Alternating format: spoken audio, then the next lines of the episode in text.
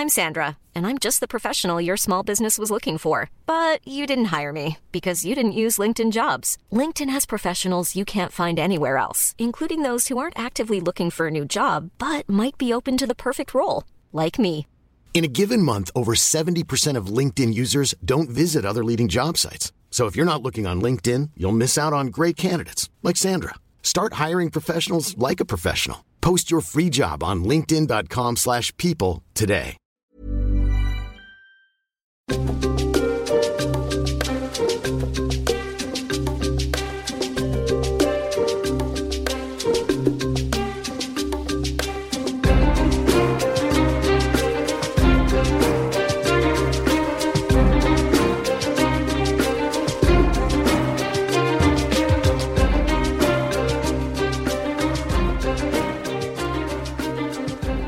So, welcome to another week of Dungeon Deep Dive. Uh, this is a part of our other other project where we're going to be. Uh, di- uh, I can't speak today. where we're going to be diving into uh, some characters, talking a little bit about characters and how they work into the world. Uh, one of the big weaknesses about uh, tabletop role playing games is that you tend to keep your character a bit secret until it gets revealed, and often you just want to share that stuff.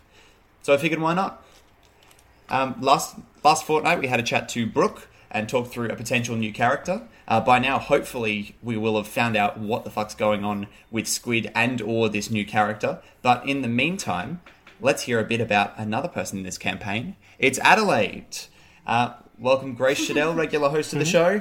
Yes, I'm here once again. Uh, this time with a topic that I al- also didn't do a lot of research on. So, same, same. I mean, that's fair. Um, so tell us, uh, what is the most important thing about Adelaide? Um, she's a sweetheart. She's nice. She's She is very she's a, nice. She's a good girl. She's a little gooey. A little gooey. A little Yeah. gooey is a good description. Um, this is uh, an interesting one for me because this was probably one of my first major homebrewing experiments.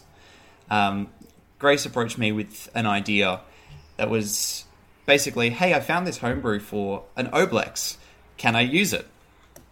And uh, myself, loving the gooiness of this, saying, "Absolutely yes."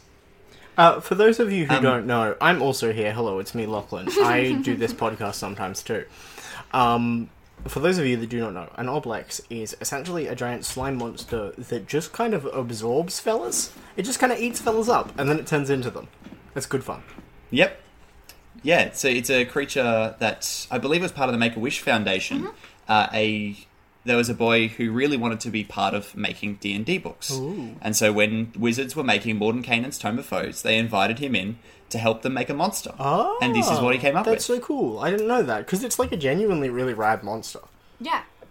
Mm, it's I think one of my favorite designs from from Mordenkainen's. Yeah, I wouldn't have guessed that it was like from an outside source. Yeah, it's very good. Um, so he's credited in the front of the book as well Oh, that's good. as part of part of that.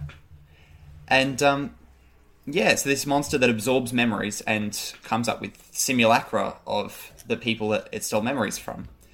So we've created a little homebrew for the uh, Awakened Oblex as a player character race, which I will actually share in the show notes. Uh, thank you to uh, the home brewery for helping come come up with the formatting for it. Um, but that'll be in the description if you'd like to see it. And uh, what prompted this decision, like this wanting to make the Oblex? Um, look, I'm gonna be real with you. I saw the thing about the um, the like Make a Wish Foundation kid on Tumblr, and I was like, hey, that's cool as hell. And I know two people currently who are big into D and D stuff and who know enough about D and D to help me just like make this playable. Um, and I'm pretty sure I went and harassed Lachlan about it first, um, and they were busy. And then I went and harassed Tully about it because Tully was starting a campaign. I was like, look, can I get in on this? And can I borrow your big books and big brain to sort of twist this into something that I'm allowed to play without breaking any of the, like, storytelling rules? Yeah, and it's been an interesting experiment because uh, even last session we came up with a, a bit that's that I'm going to need to alter about the the thing about how your armor class works. yes. So that will be an interesting one to work with, and I'm still tossing up how uh, we're going to go about having your simula- simulacra wearing armor and or managing your armor class. Yeah, because you're too easy to hit for a rogue. Yeah, it's um, it's been an interesting zone because Grace is yeah very much that kind of like glass cannon rogue, except because Oblexes aren't really physical. Um, if you like, sure you can hit them and it'll like bounce off. It's like when you like hit like cornflour goo is how I imagine it. Um, if you just kind of leave something sitting on it, it's just going to so kind of sink through. So Grace technically isn't allowed to wear any armor, which yeah is kind of a kind of a problem when your AC is twelve. Yeah, uh, because we're going off um, 10 plus her constitution. So I'm struggling with the idea of potentially absorbing armor as like a part of the form, or the option to add constitution and and strength or constitution and dexterity. Because because I think both of those could be interesting ways to manage this. Um, to kind of make it a little bit harder to hit. Yeah, that's probably good because I realized um, I get hit really easily, like really easily. And that's what I noticed when I reduced you to 13 hit points with a CR3 and a CR2 creature. Yeah. Um, because you guys you dealt a lot of damage, but also you took a lot of hits. yeah, I'm really lucky in the sense that um, usually I can get away with uh, dodging a lot of attacks because my dexterity is like crazy. Um, Yeah.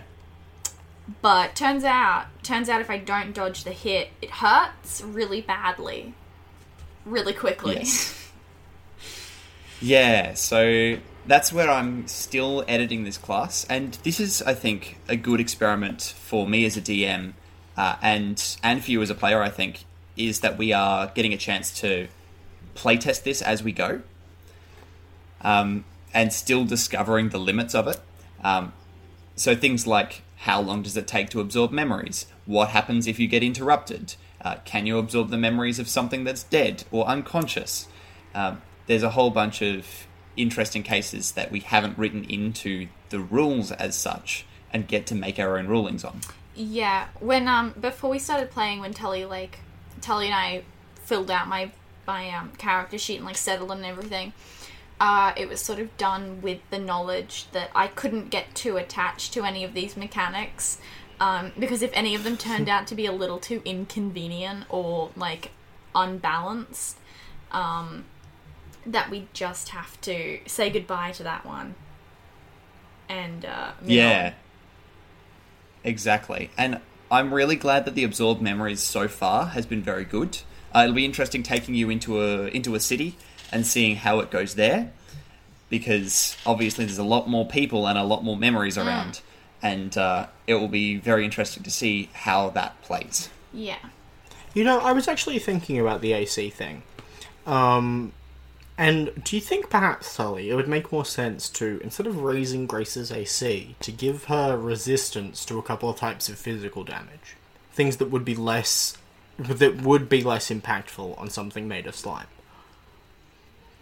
Yeah, I mean, uh, resistance to uh, slashing, piercing, and bludgeoning for, from non magical weapons.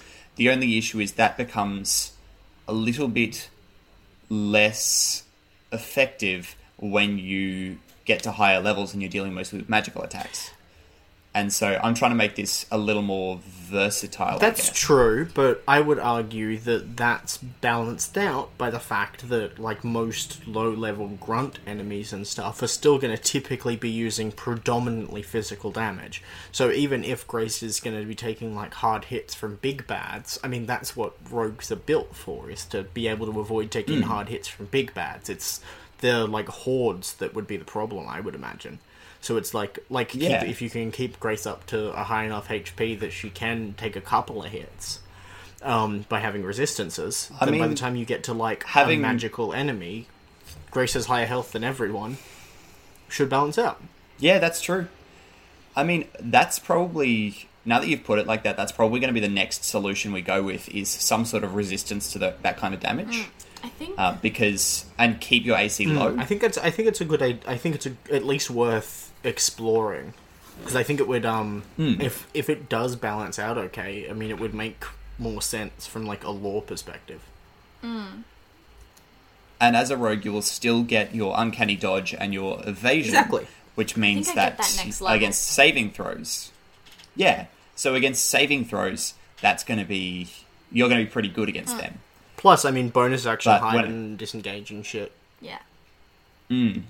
Um, oh, we should actually talk a little bit about how this Oblex physically appears in the world, because that's a very interesting take. Yeah. Um, so for a while, this Oblex was just like a fun little gal who was just a fun member of our party, and nobody really knew anything. We were just kind of hanging out with. I, I someone. do. I do explicitly remember because she comes across as a little half elf girl or a little elf girl. Yeah, she's a and half elf. there was a charm. Yeah, and there was a charm effect that was placed, and I remember Lachlan calling out, uh, "Actually, uh, you should have resistance against charm effects," and I was like, "Yes, great, great. Adelaide is charmed." Yeah. Yeah, I and should. it was sort of like brushed off as it was kind of brushed off as like yes but she has it anyway bye um, and then for that to the the revelation of this was about as good as I could have hoped. Because I'd been secretly messaging Grace throughout basically saying hey you're really hungry. Hey things are starting to get real hard. You are feeling weak. Take a point of exhaustion. Um, until it got to a point where they were about to walk into an ambush, and Adelaide messaged me saying, "Hey, can I eat the guard?" and the response was, "With a high enough stealth check, yes." And she nailed the stealth check. It was really funny though because Lachlan was being Lachlan was like really playing the game. They were like, okay, so if we roll this, if we send you in and then you go in, and then we had like a whole stra- strategy laid out that Lachlan and the others were like picking at, and I was like, can I eat him, please? Um, and Lachlan was like, ha, that's funny. Anyway, back to the plan. I was like, anyway, I'm gonna go eat that. No, can I eat it? can I can I have that, please? Can I have a little, little nibble, please? Adelaide can have a little kobold As a As a treat. treat. Yeah, it was really good. Good choice. And then I just knew all the the tunnel maps because Yeah, I yeah, ate you- his you- brain. Ate his brain, rolled a history check, and learned all there was to know about the tunnels. And I, I think that was a really good way to reveal that to the party at quite a crucial moment. We'd been in those and tunnels. completely ruined com- completely changed the encounter that I had set because it was an ambush and it ended up being you ambushing everyone else. We're just that good. You're just that good. Um, so yeah, it's it's a good it was a good experiment in keeping things secret until the players decide to reveal it, Yeah. um, which I really liked. Uh, we had a similar experience with Lachlan and I, where it wasn't until I revealed my background of being a war criminal that the other players found out about it. Yeah. um, which was really fun. Yeah, it definitely made it more. It made it a better moment for like the party as a whole because I feel like that's always the difficulty with stuff like this is the risk that um, some player's interesting thing about their story is going to then just kind of take over the whole thing and it's just going to be the focus of everything. And I think that hmm. doing it this way, having it be like an interesting surprise for the players means that like everyone gets more organic reactions. So everyone gets to feel out kind of what they would actually do as opposed to just sitting there and like being ready for it to happen and then just being like okay well cool my friend's gonna do their thing now. You get to just be like you get to respond to it in a way that kind of gives you more to to work with if hmm. it's like an organic hmm. uh, inclusion as opposed to just kind of like Exactly. metagamed in And as this is sort of developed, uh, one of the interesting things about this is because of the background, um, Oblexes are canonically uh, Mind Flayer experiments on oozes, and uh, our background for you is very much you can't quite remember your personhood.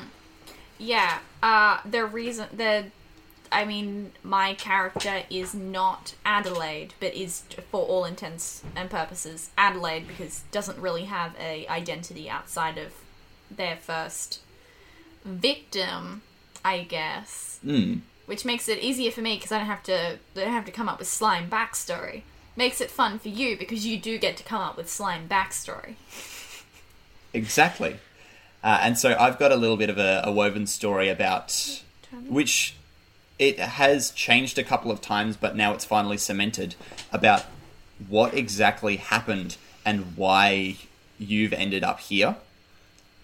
Um, which is good, and I am yet to see whether or not we're going to discover it or whether it's going to be left alone for a long while.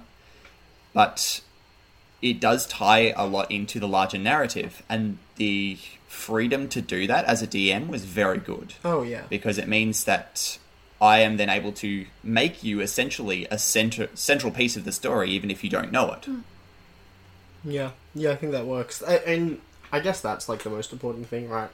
To take away from all of this is that if you're gonna have something cool, if you want to do something like neat and secret and whatever, just make sure your DM knows. Just make sure your DM knows what's Yeah, going on, so they can work out how to weave it in. Um, And, and a good DM will make it work for you because they want you to have the best storytelling experience. And if they say no, likely they've got a reason for it. Um, I sadly had to veto one of Brooke's ideas uh, because it was just a little too silly, um, even though I love it. yeah, yeah, but it's got to meet Um, the tone but- of the world that you're creating as well. Exactly. I mean, she's still gonna gonna make the idea and give it to me. She just knows I'm gonna say no. um, but uh, yeah, I think trusting your DM and and building those characters collaboratively can lead to such interesting inclusions uh, in your story and in the world. Yeah. Yeah, I think that's probably the best way to do it. I also think that if, just kind of as a rule, if you're a DM and your party is coming to you with this sort of shit, um, because obviously when I was prepping for my campaign, I was working out similar stuff with like Tully, um, about his backstory. And kind of the easiest thing for me was to realize, okay, cool. Well, my players want to have specific, like, interesting secret backstory stuff. I'll make sure that each of them gives me something. So that way, it's kind of hmm. like it. I don't want to say so much that's like fairer. It's, but it is Everyone gets the opportunity to have a secret if they want it. it's it is more interesting. Yeah. It is more interesting if everyone has that kind has the same level of depth because that sort of that idea of like having like a secret thing in your backstory. It's typically just it's typically whatever your character's like actual motivation is, or whatever their actual backstory is, or like whatever their actual goals to achieve are. So it gives the players an opportunity to like find common ground among those things.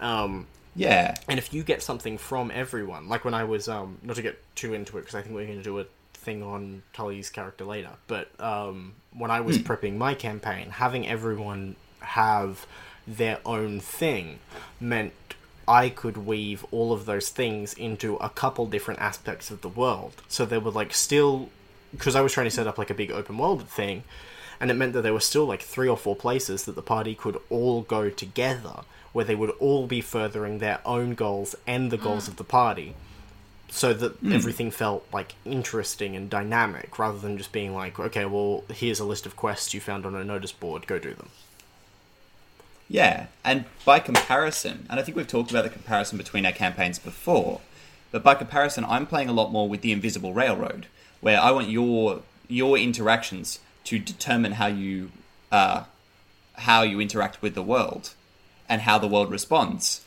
But also, I'm not necessarily building a huge open world. I'm creating a narrative that reacts to you as players.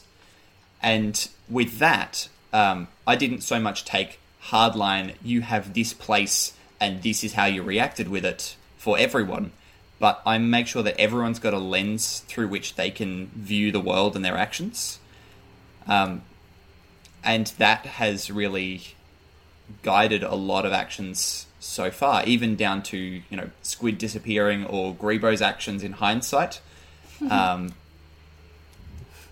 so, and we'll talk a little more about uh, Grebo in a later episode. Um, we will explore Squid as well, I think, um, because last episode was mostly about uh, creating an alternate character.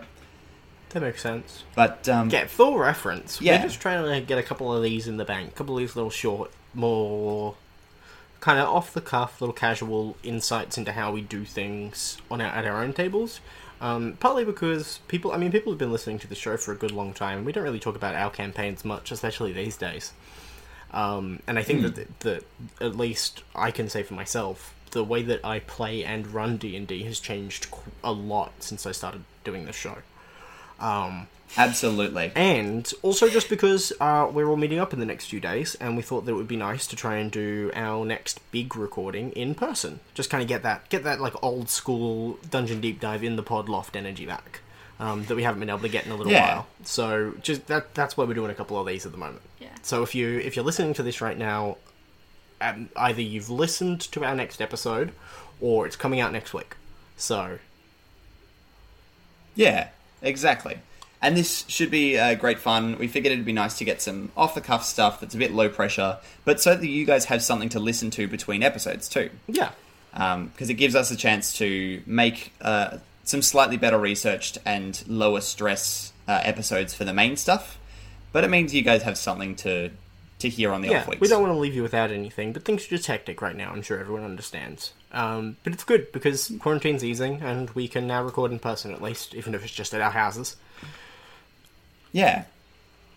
Uh, it's it'll be good to get back in, and um, yeah, I suppose uh, we'll do a bunch of these just on a couple of different people. Uh, as I've said in the last one, if you want to uh, talk about your character uh, on the on the podcast, uh, feel free to write in to deepdivetnc at gmail.com uh, or contact us on the socials at Dungeon Deep Dive, and we can organise a time uh, for you to talk through the character you've always wanted to talk Yeah, about. or if you just want to send in some stuff and have us kind of talk about some things, then feel free to send in some ideas or some stories or some whatever. And like, if you're not the sort of person that wants to like talk yourself, you know, We'll talk for you. I will be your voice.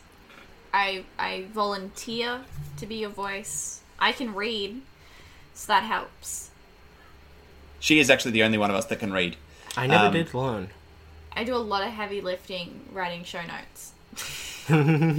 Absolutely. Tully writes yeah. them, but I have and to, writing our notes. Yeah, yeah. Well, see, Tully writes a lot of the show notes, but then I have to read them back to him so that he knows what he's put down. Yeah, I mean, I, I write it all in, in pictographs, and then Grace will, will interpret that, read it back to me, make sure I've got it correct, and then write it uh, on a keyboard. Yeah, it's all in wingdings. Um, Yeah, I can I can read and write, but only in the long lost Babylonian language. Um, so and again, the only p- other person on the podcast that can read that is yeah, Grace. so uh, so so I could decipher I could decipher like inscriptions on the Tower of Babel, but God God help me trying to navigate a recording program. yeah, It's Fi- ridiculous. Five, whole years of university finally taught me something, I guess. to read. Um, cool. Well, is there anything else that you wanted to talk about Adelaide? Because uh, she's a lovely, nasty gal. She's lovely. She's nasty. I don't really have anything to say too much about her. Um, so she's got she's starting her collection of uh, bodies. So far, we've got Adelaide, the half elf, orphan, and we have uh, unnamed kobold four. He's small. He's. Yeah, Kobold Gr- Grunt number Yeah. seven. Um, If I need to be a lizard, I can be. So that comes in handy for all the lizard scenes. It's pretty handy, and I'm looking forward to seeing who you choose as your next victims. Um, it will be very good.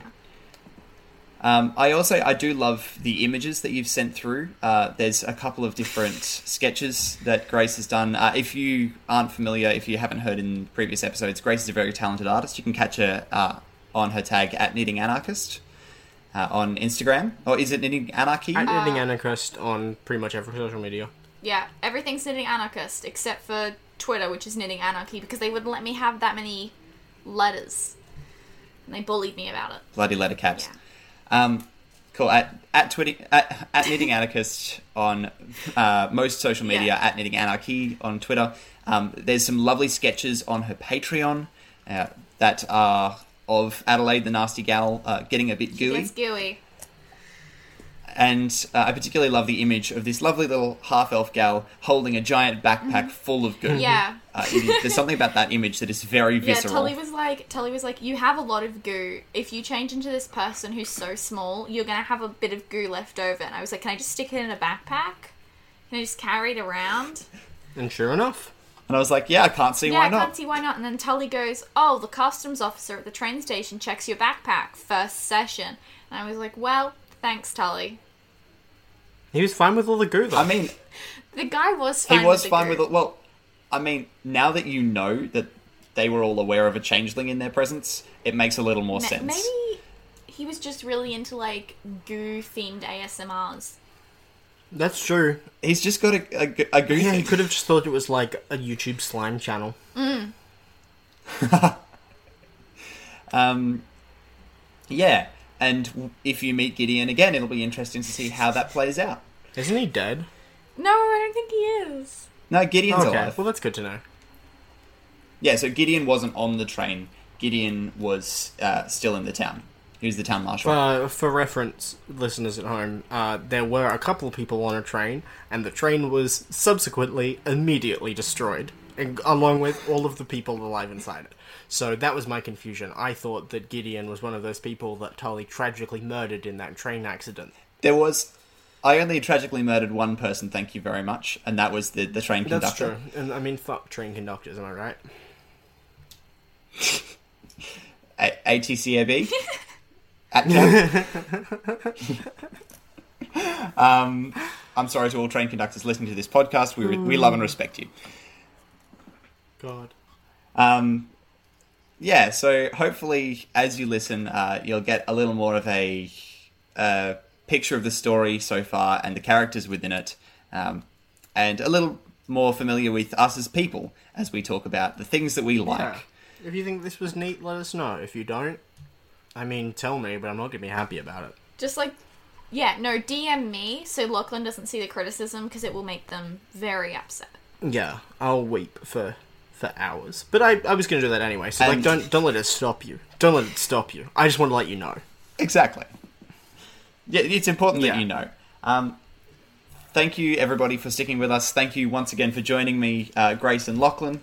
And get horny for our next episode on quarantine. I'm just dropping it here. I'm letting you know. Fuck yeah, it's on quarantine. Honestly, that's probably part of the reason it's Amazing. taking so long. It's stressful to research quarantine right now. Well, you're, yeah, well, you're in it. It is. Yeah. We are in quarantine. It'll be a good app though. Got some good stuff. Looking forward to it. A lot Talk of- to you then. Talk to you then. What? What? cool. That's that's a wrap on Adelaide. Yeah, sorry. I